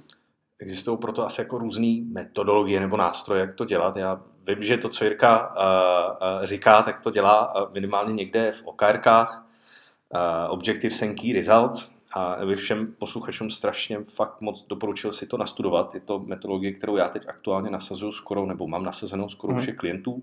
Je na to mimo, mimo jiný Google, spousta Netflix, Salesforce, spousta jakoby technologických firm. A je to metodologie, která se zaměřuje na to, aby vlastně věci, které se ve firmě dějou, tak aby ideálně všechny jako táhly jedním směrem, aby všechny činnosti šly po nějaký business value, to znamená po něčem, co jako reálně fakt jako má pro toho klienta přínos, nedělá se prostě práce pro práci nebo práce, protože na checklistu best practices jí dělat. aby se ty činnosti dělaly nějakým jako férovým, transparentním a měřitelným způsobem. To znamená, aby jako každý ve firmě nebo většina lidí ve firmě viděla, co dělá zbytek firmy a jak moc se jim to daří. Ta metodologie je jako ve svém ve svém základu strašně jednoduchá, až jako stupidně jednoduchá, spíš jako těžší ji nasadit. Nicméně je to jedna z věcí a proto já ji právě nasazuju u, u svých klientů, která řeší velkou část těch symptomů, o kterých se dneska bavíme. Protože vlastně ve chvíli, kdy začneš fungovat v rámci, v rámci těch objektivů a měřitelných key resultů, tak se nevyhnutelně dokopeš k tomu, že si musíš vydefinovat, co vlastně jako přesně chceš, kde ti vzniká mm-hmm. ta biznisová hodnota, jakým způsobem ty věci je potřeba dělat, aby se nějak dokázal změřit, že jsi teda udělal. Ať už, že jsi to udělal nějak dobře, nebo jsi udělal nějaký objem věcí, nebo v nějakém procentu. A ona tě vlastně jako dokope k tomu, abys řešil ty důležité věci a nějak jako rozumně odkomunikoval dál. Není to asi jako jediná metodologie, eh, možná doporučil bych třeba Míru Vlacha, všimnul jsem si, že o tom poslední dobou mluví, kdyby se někdo chtěl o tom něco zjistit. Myslím, že Kaja Pařízek taky z Blueberry o tom něco někde říkal, takže ty zdroje už v Čechách taky mm, jakoby mm. začínají vznikat. Určitě není jediná, ale přijde mi taková z těch, co jsem objevil, možná nejlepší, nejjednodušší. Vlastně s tím mám zkušenosti ze seznamu, kde jsme takhle vlastně prioritizovali prostě pro projekty mezi sebou, um, pomocí tohohle jsme plánovali třeba nějaký kvartální rozvoj, nějaký jako roční cíle, daleko líp se ti rozhoduje, co budeš dělat. Eh, my to tady všechno zdá se přepočítáváme na prachy, ale ve spoustě projektů eh, to může být o tom, že tím objektivem je zlepšení nějakého uživatelského zážitku. Ten web celý prostě Jasně. popoužívá, nemusí to být jenom prachy, nemusí to být, být zatím jenom jako objednávka prostě nebo něco takového. Mně se na tom hrozně líbí, že do toho můžeš zabudovat vě, jako věci, co se mají stát, ale taky i věci, co se nemají stát. Třeba v tom příkladě, co jsem říkal, že chci zvýšit procento objednávek od nových hmm. zákazníků, tak ty tam taky můžeš napsat, že zároveň nepoklesne počet objednávek od zákazníků stávajících a vracejících se. Protože eh, kdyby to byla třeba marketingová kampaň, tak se celkem snadno zaměříš na akvizici nových zákazníků, ale zapomeneš, eh, a přistan, protože máš nějaký měsíční budget, tak třeba neuděláš žádnou kampaň na ty, na, na ty stávající, Jasně. prostě na ně hmm. bude. Jo, že najednou můžeš vlastně zas, jako dát nějakou jako podlahu i nějaký strop uh, tomu objektivu a vlastně říct, tohle jsou ty mantinely, ve kterých se, se, se pohybuj, ale vlastně zároveň přenášíš tu odpovědnost a to je na tom výborný. Ty vlastně říkáš, jako mně je to jedno vlastně, jak to uděláš. Mm-hmm. Jo? Ale je, jasně. je to na tobě, přesně tak je důležitý výsledek těm, těm lidem dole. To dá vlastně obrovskou svobodu nepřemýšlet o čudlíkách ale opravdu o tom, jak to udělají a jak tu věc zásadně zlepší. Jasně, je to o přenesení kompetence na, na toho člověka. Jasně, já to se bavíme vlastně jenom ještě o tom hmm. leadershipu, hmm. nebo jsme se o tom bavili, tohle je jako součást, jo? Prostě ty Určitě, nemůžeš ty lidi tahat za tu ruku, ale prostě musíš jim dát nějakou jako volnost, aby se kompetentně rozhodovali, jinak prostě jim nikdy žádnou odpovědnost prostě nepředáš, protože nebudeš vědět, že to vlastně jsou schopni udělat a zároveň ti ty schopnější odejdou a zůstanou ti tam ty, ty tupější tušky v, v penálu. Já jenom Mirku doplním, já s tím funguji stejně s tím principem jako stropu a, a podlahy, to znamená zadefinovat si nějaký jako něco, něco, čeho chci dosáhnout a nějakou maximální cenu nebo rozpočet nebo nákladovou přiměřenost. Ale hezky ty objektivy fungují i jakoby v rámci, v kontextu celé té firmy. Mám ty třeba klienta, kde máme poměrně agresivní růstový cíle, co se týče peněz. Ale vlastně jsme si dokázali hezky vydefinovat interně, že ta firma fakt není jenom o generování peněz. Že stojí taky na tom, že je tam spousta nadšených lidí, kteří tu práci dělají s nějakým jako nasazením za nějakých podmínek, ne úplně možná běžných, třeba někde, nevím, pásno v korporátu. A že vlastně udržení tohohle nadšení je jako strašně důležitý pro to, aby ta firma mohla dál jet. To znamená, že eh, máme objektivy finanční, ale máme také objektivy vlastně objektiv interní spokojenosti týmu, a ta metodologie tou svojí, tím svým principem měřitelnosti nás dokopala k tomu, že jsme postavili index, spokojenosti lidí v týmu, který tam je prostě jako, jak je práce baví, jak moc se cítí přepracovaný, jak eh, dobře jim ta práce zadávaná, jak moc rozumí tomu, co a proč mají dělat, což se dá jednoduchým smajlíkovým systémem vlastně jakoby oměřit, obodovat průběžně a jsme vlastně schopní ověřovat, že to, že jdem po nějakých penězích, nebo že to, že tu firmu se snažíme někam vytáhnout, neděláme na úkor toho, že ty lidi uvaříme, nebo sprudíme, nebo je prostě přetáhneme a oni odpadnou za rok. A to je podle mě jako strašně důležitý si uvědomit, že ta business value je i v těch zdrojích a ty zdroje jsou i ty lidi a vlastně bez těch lidí jako by se to podnikání nedá dělat. A to si myslím, že asi příběh jako na jiný podcast nebo na jiný to téma. Teda, jo. To, je, to je obrovský téma. No. Ale zapomíná se na to, že vlastně K tomu, aby si třeba jako dobře, dobře manažoval růst e-shopu, potřebuješ nejen tu technologii a nejen ten marketing, ale vlastně i ty spokojený lidi. Skvělý, to je super. Ehm, jsem o jedné velké firmě v zásadě jako pátrali, proč jim odcházejí lidi, no a tak jsme z náhodou jsme zjistili, že s nimi dělají výstupní rozhovory, který vlastně někdo zapíše, ale nikdo už je nečte. No to blbý, no. Tak jsem si jich přečet asi 40 a dělal jsem si čárky u těch důvodů a ono se vlastně ukáže těch důvodů. Není 40, že prostě jsou tři. Hmm. Jo, ty, ty nejpalčivější, takže Jo, si s tím pak to, je, to, to, klidně můžeme pak udělat příští rok no, podcast. Já vidím, jak jsi se úplně zamyslel no, na tématem. Děláme tady u vás? Můžeme. A načali jsme teda ty týmy, takže zase jsme se dostali hnedka k tomu dalšímu tématu, který jsem chtěl probrat. A vezmeme to trošku stručněji. A Online marketing, e-commerce obecně hodně komplexní obor, vstupuje do toho obrovské množství rolí, ať už prostě na úrovni těch jako marketáků, který reálně něco vykonávají, nebo na úrovni těch manažerských pozic. A proč je vlastně teda tak složitý ten funkční tým postavit a co je hlavním kamenem úrazu podle Jirky Chomáta? Ty jo, funkční týmy, eh, jo, než. Myslím si, že spoustu ta firm, pro který třeba já pracuju, tak jsou nějakým fázi eh, vůbec jako vývoje firm, to si zkuste vygooglit, není to nic, nic, žádná velká věda, prostě nějaká fáze nějakého vzniku firmy, kde prostě se řeší úplně základní věci, pak je fáze nějakého růstu, pak je fáze, ono se tomu říká taková stagnace, ale vlastně ty, ty, ty, ty obraty už nerostou raketově a pak prostě nějaký úpadek, pád a zánik. A vy vlastně chcete, aby se střídaly fáze růstu se s fázema stagnace ve fázi, ve fázi stagnace, to znamená, že umíte dělat dobře biznis, že máte nějaký prachy na účtě, že třeba můžete udělat nový e-shop s peckou a že teda chvilku nemusíte raketově růst. Máte čas se zabývat sami sebou, uh-huh. nějakýma vlastníma problém, má problémama a chcete vlastně znova poznat, že už je čas na to raketový růst a, a vymyslet, co pro to udělat. A pro mě je vlastně nejlepší, když ke mně přijde firma, která je v nějaké fázi toho růstu a chce s tím pomoct. Aha. Problém s lidma je v tom, že ta, že ty věci takhle zahnívají, prostě, že to je nějaký zvyk, ty věci takhle byly, budou, jo. bylo to jiných Aha. x lidí, kteří to nikdy nezměnili. E, souvisí to, já jsem dělal ve dvou firmách, které nějakým způsobem jako hodně, hodně vyrostly, nejvíc to bylo v Molu, jsem tam přišel, jak nás tam bylo 20.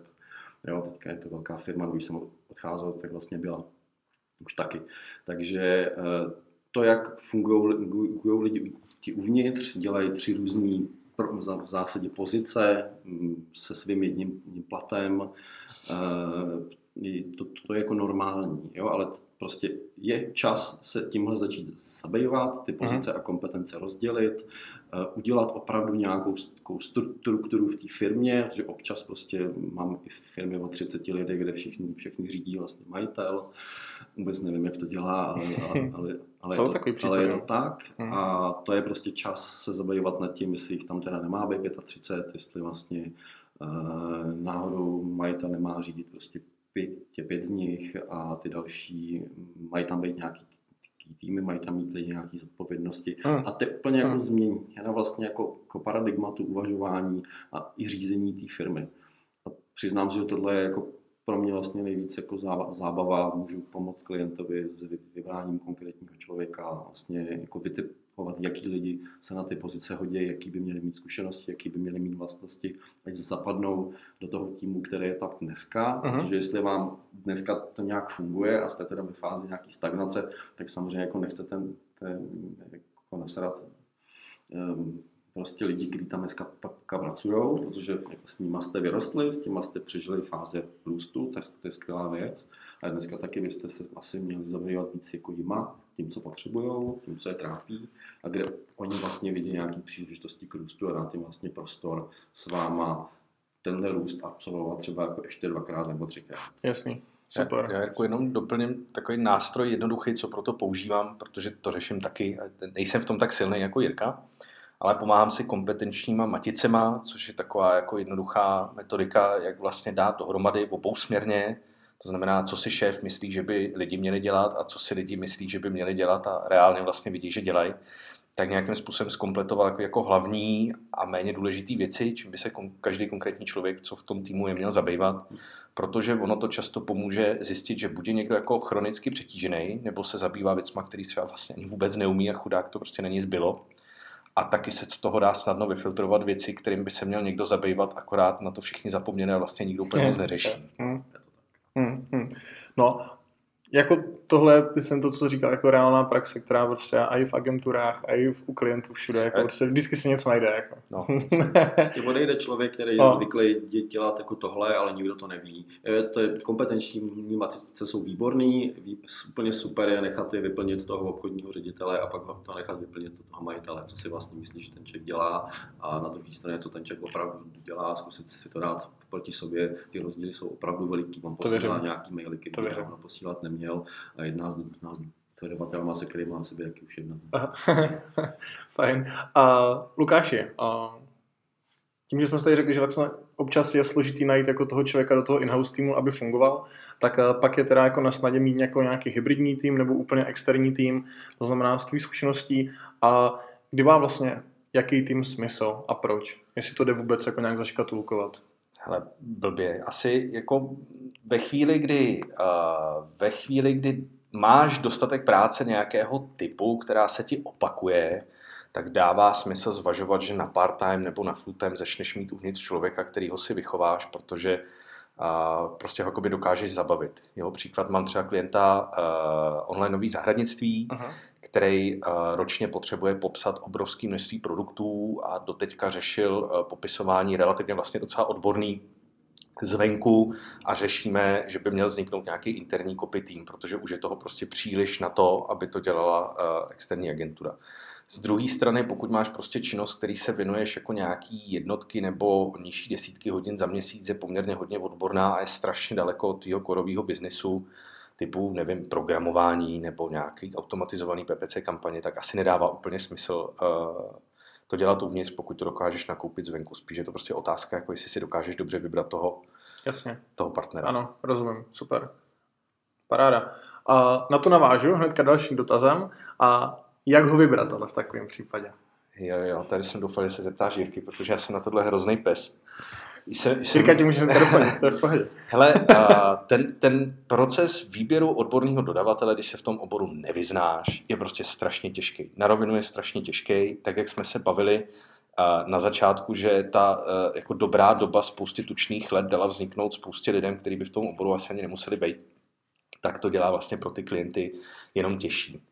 A já mám dvě takové jakoby hlavní, dvě takové hlavní rady. Co se týče toho, jak klient vlastně sám přemýšlí o agentuře nebo freelancerovi, tak doporučil bych trošku se vyprnout na osobní brand uh-huh. toho člověka. Uh-huh. Já mám mnohačetnou osobní velmi jako špatnou zkušenost s lidmi, kteří jsou strašně vidět, strašně známí a ta práce nebyla třeba úplně moc dobrá. Minimálně ne vzhledem k té ceně. Takže neorientoval bych se primárně podle brandu, ale orientoval bych se primárně podle výsledků. Snažil bych se hledat si takového dodavatele, který třeba už řešil nějaký ideově podobný projekt, nenutně ve stejném oboru, ale typově. A doporučil bych všem klientům fakt jako poctivě obvolat nebo i se setkat s bývalýma nebo současnýma klientama. Tohle skoro nikdo nedělá, já to prostě nechápu proč. Já když někoho vybírám, tak fakt zavolám do tří, do čtyř, do pěti firm a ptám se, jak to funguje, jak to fungovalo, proč to skončilo, jaký to bylo. Chápu, že se vždycky dozvím jenom jednu část té story, ale jakoby opravdu hodně mi to řekne. Plus eh, bych doporučil z té vnitřní strany hodně dát na, eh, na tu chemii. Dát na to, jestli si rozumíme, jestli tam je nějaký pocit, že ta důvěra může fungovat nebo ne, jestli ten člověk má stejně srovnaný životní uh, hodnoty, jestli je třeba jako životně ve stejné fázi. Jo, že když dám úplně blbý příklad, a teď bych nerad bych to jako paušalizoval, mm. jako neberte mě prosím úplně za slovo, ale když budu mít firmu hodně konzervativní, která na trhu je dlouho, uh, má věkový průměr 40 let, a ty lidi prostě přemýšlí nějak, už jsou nějak jako moudrý, zkušený a teď si najmou prostě na sociální sítě 20 letého studenta, který je prostě úplně jiná generace, úplně jiný styl přemýšlení, mluvení tak i kdyby byl jakoby odborně sebeschopnější, existuje obrovský riziko, že se s tím klientem nikdy v životě nepochopí, že to prostě jako nedají. Jo, takže je potřeba trošku selsky přemýšlet i o tom, že ty lidi prostě fakt potřebují jako lidi být maličko na stejné vlně. To byla teda jedna věc. A druhá věc rychlosti, pakliže je to projekt za větší peníze, ať už je to vývoj webu, nebo ať už je to uh, RPčko, nebo je to širší marketingová spolupráce, strašně, strašně moc doporučuji mít třetí pár očí zvenku. Hmm. Někoho, kdo nad kalibrací té spolupráce, nad zadáním té spolupráce, nebo nad vyhodnocením, jak funguje, a tím nemyslím nějaký hloubkový audit, ale fakt mít prostě nezávislý názor zvenku, nějaký třeba i stavební dozor, co se týče webu, požádat někoho, aby se na to podíval nezávisle a řekl, hele, tohle byste si mohli domluvit líp, tady jste se zjevně nepochopili, tady to drhne a už to přes ty emoce třeba nevidíte, tady vám možná někdo trošku věší bulíky na nos a tady eh, byste třeba mohli chtít víc věcí za ty stejné peníze. Když si takhle najmete, a teď to není o tom, že bych si chtěl já přihřívat polívčičku, jo, takových konzultantů šikovných je, je jako v Čechách asi spousty, ale je to o tom, že vlastně za pár hodin si koupíte eh, strašně silný know-how, a který může pomoct nastavení té spolupráce nebo vybrání správného člověka a vlastně ušetřit strašně moc peněz. Jo? Já často dělám to, že pro ty klienty dělám malý tendry nebo malý výběrka na nějaký dodavatele mm. a, a i když to stojí prostě nějakých pár hodinného času, tak v dlouhém období jsem přesvědčený, že, že ta hodnota je obrovská. Mm. Takže to bych doporučil dělat. Ne, nebyt vlastně na to sami, pokud to není nezbytně nutné. Super, dobrý. Děkuju. A, no a teď, když nám teda toho freelance nebo agenturu nebo někoho mám, tak jak toho ten daný subjekt, Jirko, udržet v tom projektu, jak ho udržet uh, atraktivní, a jak ten projekt udržet atraktivní pro toho externistu. Já ještě tě malinko jenom vlastně doplním tu předchozí otázku, že souvisí Aha. s tou, co mi teďka pokládáš. Ono, jak vždycky se snažím, když jsem jako s klientem na schůzce a právě vybírám nějakého, nějakého dodavatele, tak vlastně se snažím jako z něj vlastně vytáhnout jak, jako způsob, kterým on je zvyklý pracovat protože z mýho pohledu není nic jako horšího, když někoho jako přeonačíte a řeknete mu, hele, my děláme takhle, tak prostě takhle jsme zvyklí komunikovat a takhle prostě s klientem spolu, spolupracujeme a on říká, tak já to pro vás udělám. Eh, mám s tím špatné zkušenosti. Vždycky je, do, je dobrý, eh, aby ty kostičky nějak zapadly do sebe, to znamená, firma nějak funguje, má nějaký způsob komunikace, má nějaký lidi, kteří něco umějí a my si chceme koupit externí know-how, který co nejvíc jako zapadne do toho, do toho našeho a způsob jejich práce s tím vlastně souvisí. Eh, to znamená, jako to, jestli ta spolupráce vlastně má jako trvat dlouho a má oba ty subjekty vlastně bavit, tak je to o tom, že se jim společně prostě musí pracovat dobře, takže nejenom, že to mají být stejní lidi, kteří občas můžou jít na pivo, ale prostě mají s podobným způsobem pracovat a mají mít vlastně podobné očekávání od té spolupráce. Externí pohled je na to vždycky fajn, protože ví, jak to funguje po trhu a těch, těch, těch problémů viděl, viděl podobných vlastně hmm. daleko víc nejspíš. Eh, z mýho pohledu je potom vlastně je dobrý tu, tu spolupráci co nejvíc vlastně rozfázovat. Uh, říct si, jaký jsou ty, jaký jsou ty milníky, co je vlastně úspěch, jo, jak to změříme, um, vlastně ten tým i toho partnera teda vlastně zatáhnout do toho, že se, že se něco povedlo, vlastně udržet ho nějak motivovaného a, a na jedné vlně a vlastně mít nějaký střední doby i třeba dlouhodobý výhled toho, co se bude dělat dál, protože uh, to je stejně jako u zaměstnanců. Vlastně zkušenost, že s lidma se manažeři hřibaví ve stylu, tak co si udělal tenhle kvartál, tak co si udělal tenhle měsíc a vlastně moc se jako nezajímají, co třeba chtějí dělat jako za rok. Hmm. Jo, jestli náhodou třeba v té firmě ještě chtějí třeba pracovat.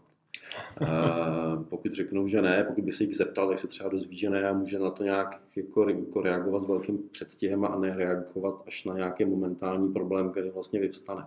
Uh, takže i s tím, tím jako klientem mít vlastně ten vztah co nejvíc na blízko, a aby člověk věděl hmm. dřív, hmm. že on je s něčím v nepohodě, nebo že, já nevím, plánuje změnu biznisu, nebo že se plánuje zaměřit na velký klienty a já jsem pro něj malý, takže to chci vlastně vědět co nejdřív. A ty to rozfázování toho projektu samozřejmě, nebo těch projektů obecně, slouží k tomu nejenom, aby člověk si mohl udělat jako lepší rozpočet, aby jsme si navzájem mohli líp eh, rozplánovat svou práci a spolupráci, ale slouží právě k tomu, aby ty projekty taky jako za chvilku skončily a my jsme si mohli říct, jestli se to povedlo nebo ne, eh, protože je jako nejhorší pak právě je, když se potkají jako agentura s klientem jako po, po roce u jednoho stolu a vzpomínají, co se stalo před těma 11 měsícema, a jestli, ta, jestli ten mailing, který šel, tak byl dobrý nebo špatný. Takže kdybychom to vyhodnocovali po těch krátkých úsekách, tak víme za týden, že se to nepovedlo a teďka máme týden na to udělat něco jiného, co se povede. Tak to je přece jiný způsob uh, řízení a zároveň já i klient z toho budeme mít daleko, budeme z toho mít nějaký konkrétní dojem, nejenom, že to funguje, protože platí faktury.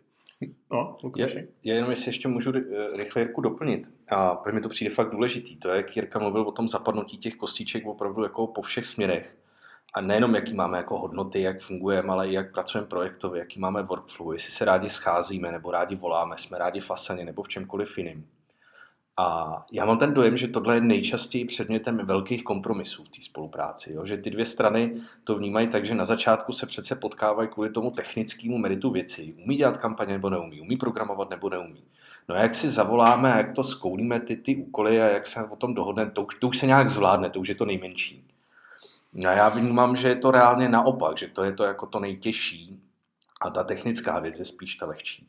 Zase bych to připodobnil k těm nepracovním, nebiznisovým vztahům. Asi se jako všichni s posluchačema shodneme, že když budu chtít s někým chodit a od začátku budu vědět, že v půlce věcí, co jsou pro mě důležité, jak jsem zvyklý žít a fungovat, musím dělat těžké kompromisy. Tak asi všichni tušíme, že jako časem nás to dožene a nebude to úplně moc fungovat. V tom biznisovém vztahu je to jako strašně moc podobný. A ono to potom ty kostlivci vždycky jako vyleze z té skříně. Jako něco se dá ohoblovat, někde se dá přizpůsobit, některý dodavatelé jsou takový jako hodně pružný. Ale jako většina kompromisů stejně jsou takový jako zapřený nesouhlasy, když to blbě řeknu. Stejně to nakonec někde vykoukne. Takže fakt jako doporučuji hmm. na začátku podívat se na celý to workflow, na to, jak, jak Jirka říká, jak jsou lidi zvyklí pracovat. Snažit se, aby to od začátku co nejvíc zaklaplo a co nejméně dřelo, protože to prostě nejsou věci, co by časem zmizely jenom proto, že budeme doufat, že zmizejí. Je to tak, je to tak, s tím souhlasím. My to třeba narážíme u některých klientů a vlastně spíš navážu na Jirku než na Lukáše. Že jakoby, a pro nás je hrozně fajn si prostě pravidelně s tím klientem volat, což jako ne každá agentura dělá. Pardon. A skutečně my se setkáváme s tím, že jako po čase my zjistíme, že vlastně pro toho klienta je to jako nutný zlo si s náma telefonovat. Jako. A teď si duchu říkám, no jo, ale teď to vlastně to je úplně špatně. Jako. A někteří klienti nám říkají, že na to ani nemají čas jako na to telefonování pravidelný. Přitom přesně jako pro nás je pak hrozně těžký, když klient se na konci roku podívá do reportů za poslední rok, dejme tomu, a teďka, a proč jste tady dělali toto? A my, no jo, tak to, to teda budeme muset hodně dohledávat. Jako jo. Takže to, se, to, je, to, je, to je reálný, co se děje. A ještě Jirka zmínil to vyhodnocování, což zase se překlopíme do poslední kapitoly díky tomu. A moc času nám teda kluci už fakt nezbývá. A, takže fakt v rychlosti. Lukáši, je vhodný mít KPIčka na každou činnost a každého člověka? Asi obecně bych řekl, že spíš ne. Myslím si, že je to hodně zatěžující a svazující. A já se snažím s každým člověkem v týmu mít nějaký cíle, aby on chápal, jakoby, proč je pro tu firmu důležitý, proč je ta jeho činnost přínosná a jakým způsobem změříme, jestli to dělá dobře nebo ne. Zase jsme u těch OKR trošku ale eh, spíš se dívám na KPIčka nějaký jako biznisový nebo na úrovni nějakých jako úseků nebo nějakých vrstev. No, to znamená, čeho třeba dosahuje obchod, čeho dosahuje marketing, uh-huh. čeho dosahuje ten projekt nebo ta e-commerce jako celá. Že bych to rozpadával, že jako každý copywriter, SEO specialista, PPCčkař má hromadu svých KPIček. Přijde mi, že bychom nedělali nic jiného, než bychom měli, jako řešili tu byrokracii okolo. To se rád, že jste takhle řekl pěkně. Do jaký míry, Jirko, potom spolíhat na schopnost jednotlivce odvíst práci kvalitně? A to znamená bez nutnosti nějaké supervize. Vůbec.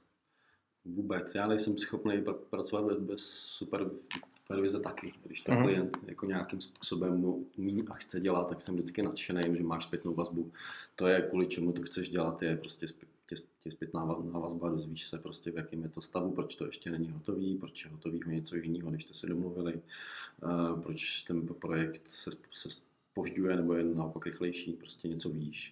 Pokud um, se ty věci nechají být, tak um, tak nevíš nic. Super. No a jak se teda pak pozná, že ta vaše práce eh, přinesla to, co měla? Z kontextu asi posluchačům je jasný, že vlastně to jsou dlouhodobější věci. Hmm. A to znamená, neprojeví se to hned, takže jak, jak, jak se to pozná, Lukáši? Hele, já jsem si nechal asi čtyři roky zpátky od Terky Kostnerový dělat výzkum na sebe, jako na svoji značku a na, na, na to, jak mě klienti vnímají. Já jsem si tehdy myslel, že výsledky mojí práce se poznají tak, že to bude vidět někde v číslech, že jako něco poroste ty kapičky, na kterých jsme se dohodli. A zjistil jsem, že ty klienti nejvíc si jako cení a nejvíc ode mě chtějí něco úplně jiného. Oni chtějí, když bych to nějak zjednodušil, jako parťáka, kterýmu můžou věřit a on z nich sundá to břímě, ty e-commerce, tudíž ten manažer celého marketingu nebo majitel to vlastně už nemusí tolik řešit a může se jít věnovat té jiný práci, kterou by dělal radši. Takže ti nedokážu odpovědět, jak změřit mm. tohle, ale myslím si, že když ten můj klient začne mít pocit, že mi může dost věřit na to, aby mi svěřil nějaký kus odpovědnosti a mohli dělat něco jiného, tak to je vlastně jako ta meta, mm. kdy jsme se tam dostali a vlastně ty KPIčka jsou spíš takový ukazatel, jako jak moc jo. se nám to daří naplňovat. Mm, díky. Jirko, jak je to u tebe? No mě taky překvapuje, že vlastně si myslím, že to je hodně softový, byť ten nemám ten výzkum, který si nechal pracovat Lukáš, tak třeba se k tomu jednou dostanu. Ale já asi umím udělat oboje. Prostě já si jako, jako mě baví mě baví ta práce jako taková, takže si umím umazat prostě ruce, ruce a udělat nějakou kampaň. Uh, umím ji udělat s těma lidma a z toho mám prostě nějakou zprávu o tom, jak jim se to připravilo se mnou, jaký ta kampaň měla efekt, protože to má nějaký KPIčka a zároveň eh, v tom dlouhodobém rozvoji se tyhle ty eh, věci trochu stírají, protože se nedá úplně říct, takhle by se to dařilo, kdybych tu nebyl já. To, to prostě nejde. Takový svět neexistuje. Super, díky. Kluci, jsme v cíli. A já vám hrozně moc děkuji za váš čas. A krásná hodina 20. a opět to nevyšlo na hodinu. A já doufám, posluchači, že tady ten podcast vám uh, jde do rány, protože v podstatě možná přemýšlíte nad tím, co v roce 2020 podniknout v rámci marketingu nebo vůbec e-commerce. Tak uh, vzhledem k tomu, že dneska jsme se bavili o dlouhodobějších věcech, tak třeba to pro vás bude příležitost to mít jako jeden z těch větších projektů na rok 2020. Zároveň bych se s váma chtěl rozloučit v tomhle roce, protože tohle je poslední podcast roku 2019. S novými díly se opět uslyšíme v lednu a Poděkoval bych vám eh, za to, že posloucháte a dáváte nám zpětnou vazbu, která je pro nás důležitá. Pokud máte nápady na zajímavé hosty z oblasti e-commerce, určitě neváhejte napsat. A na závěr přeji pohodový svátky nejen klukům, ale i vám a vše nejlepší nového roku. Ahoj. Já, já moc děkuji za pozvání a krásný Vánoce. Hezký Vánoce všem.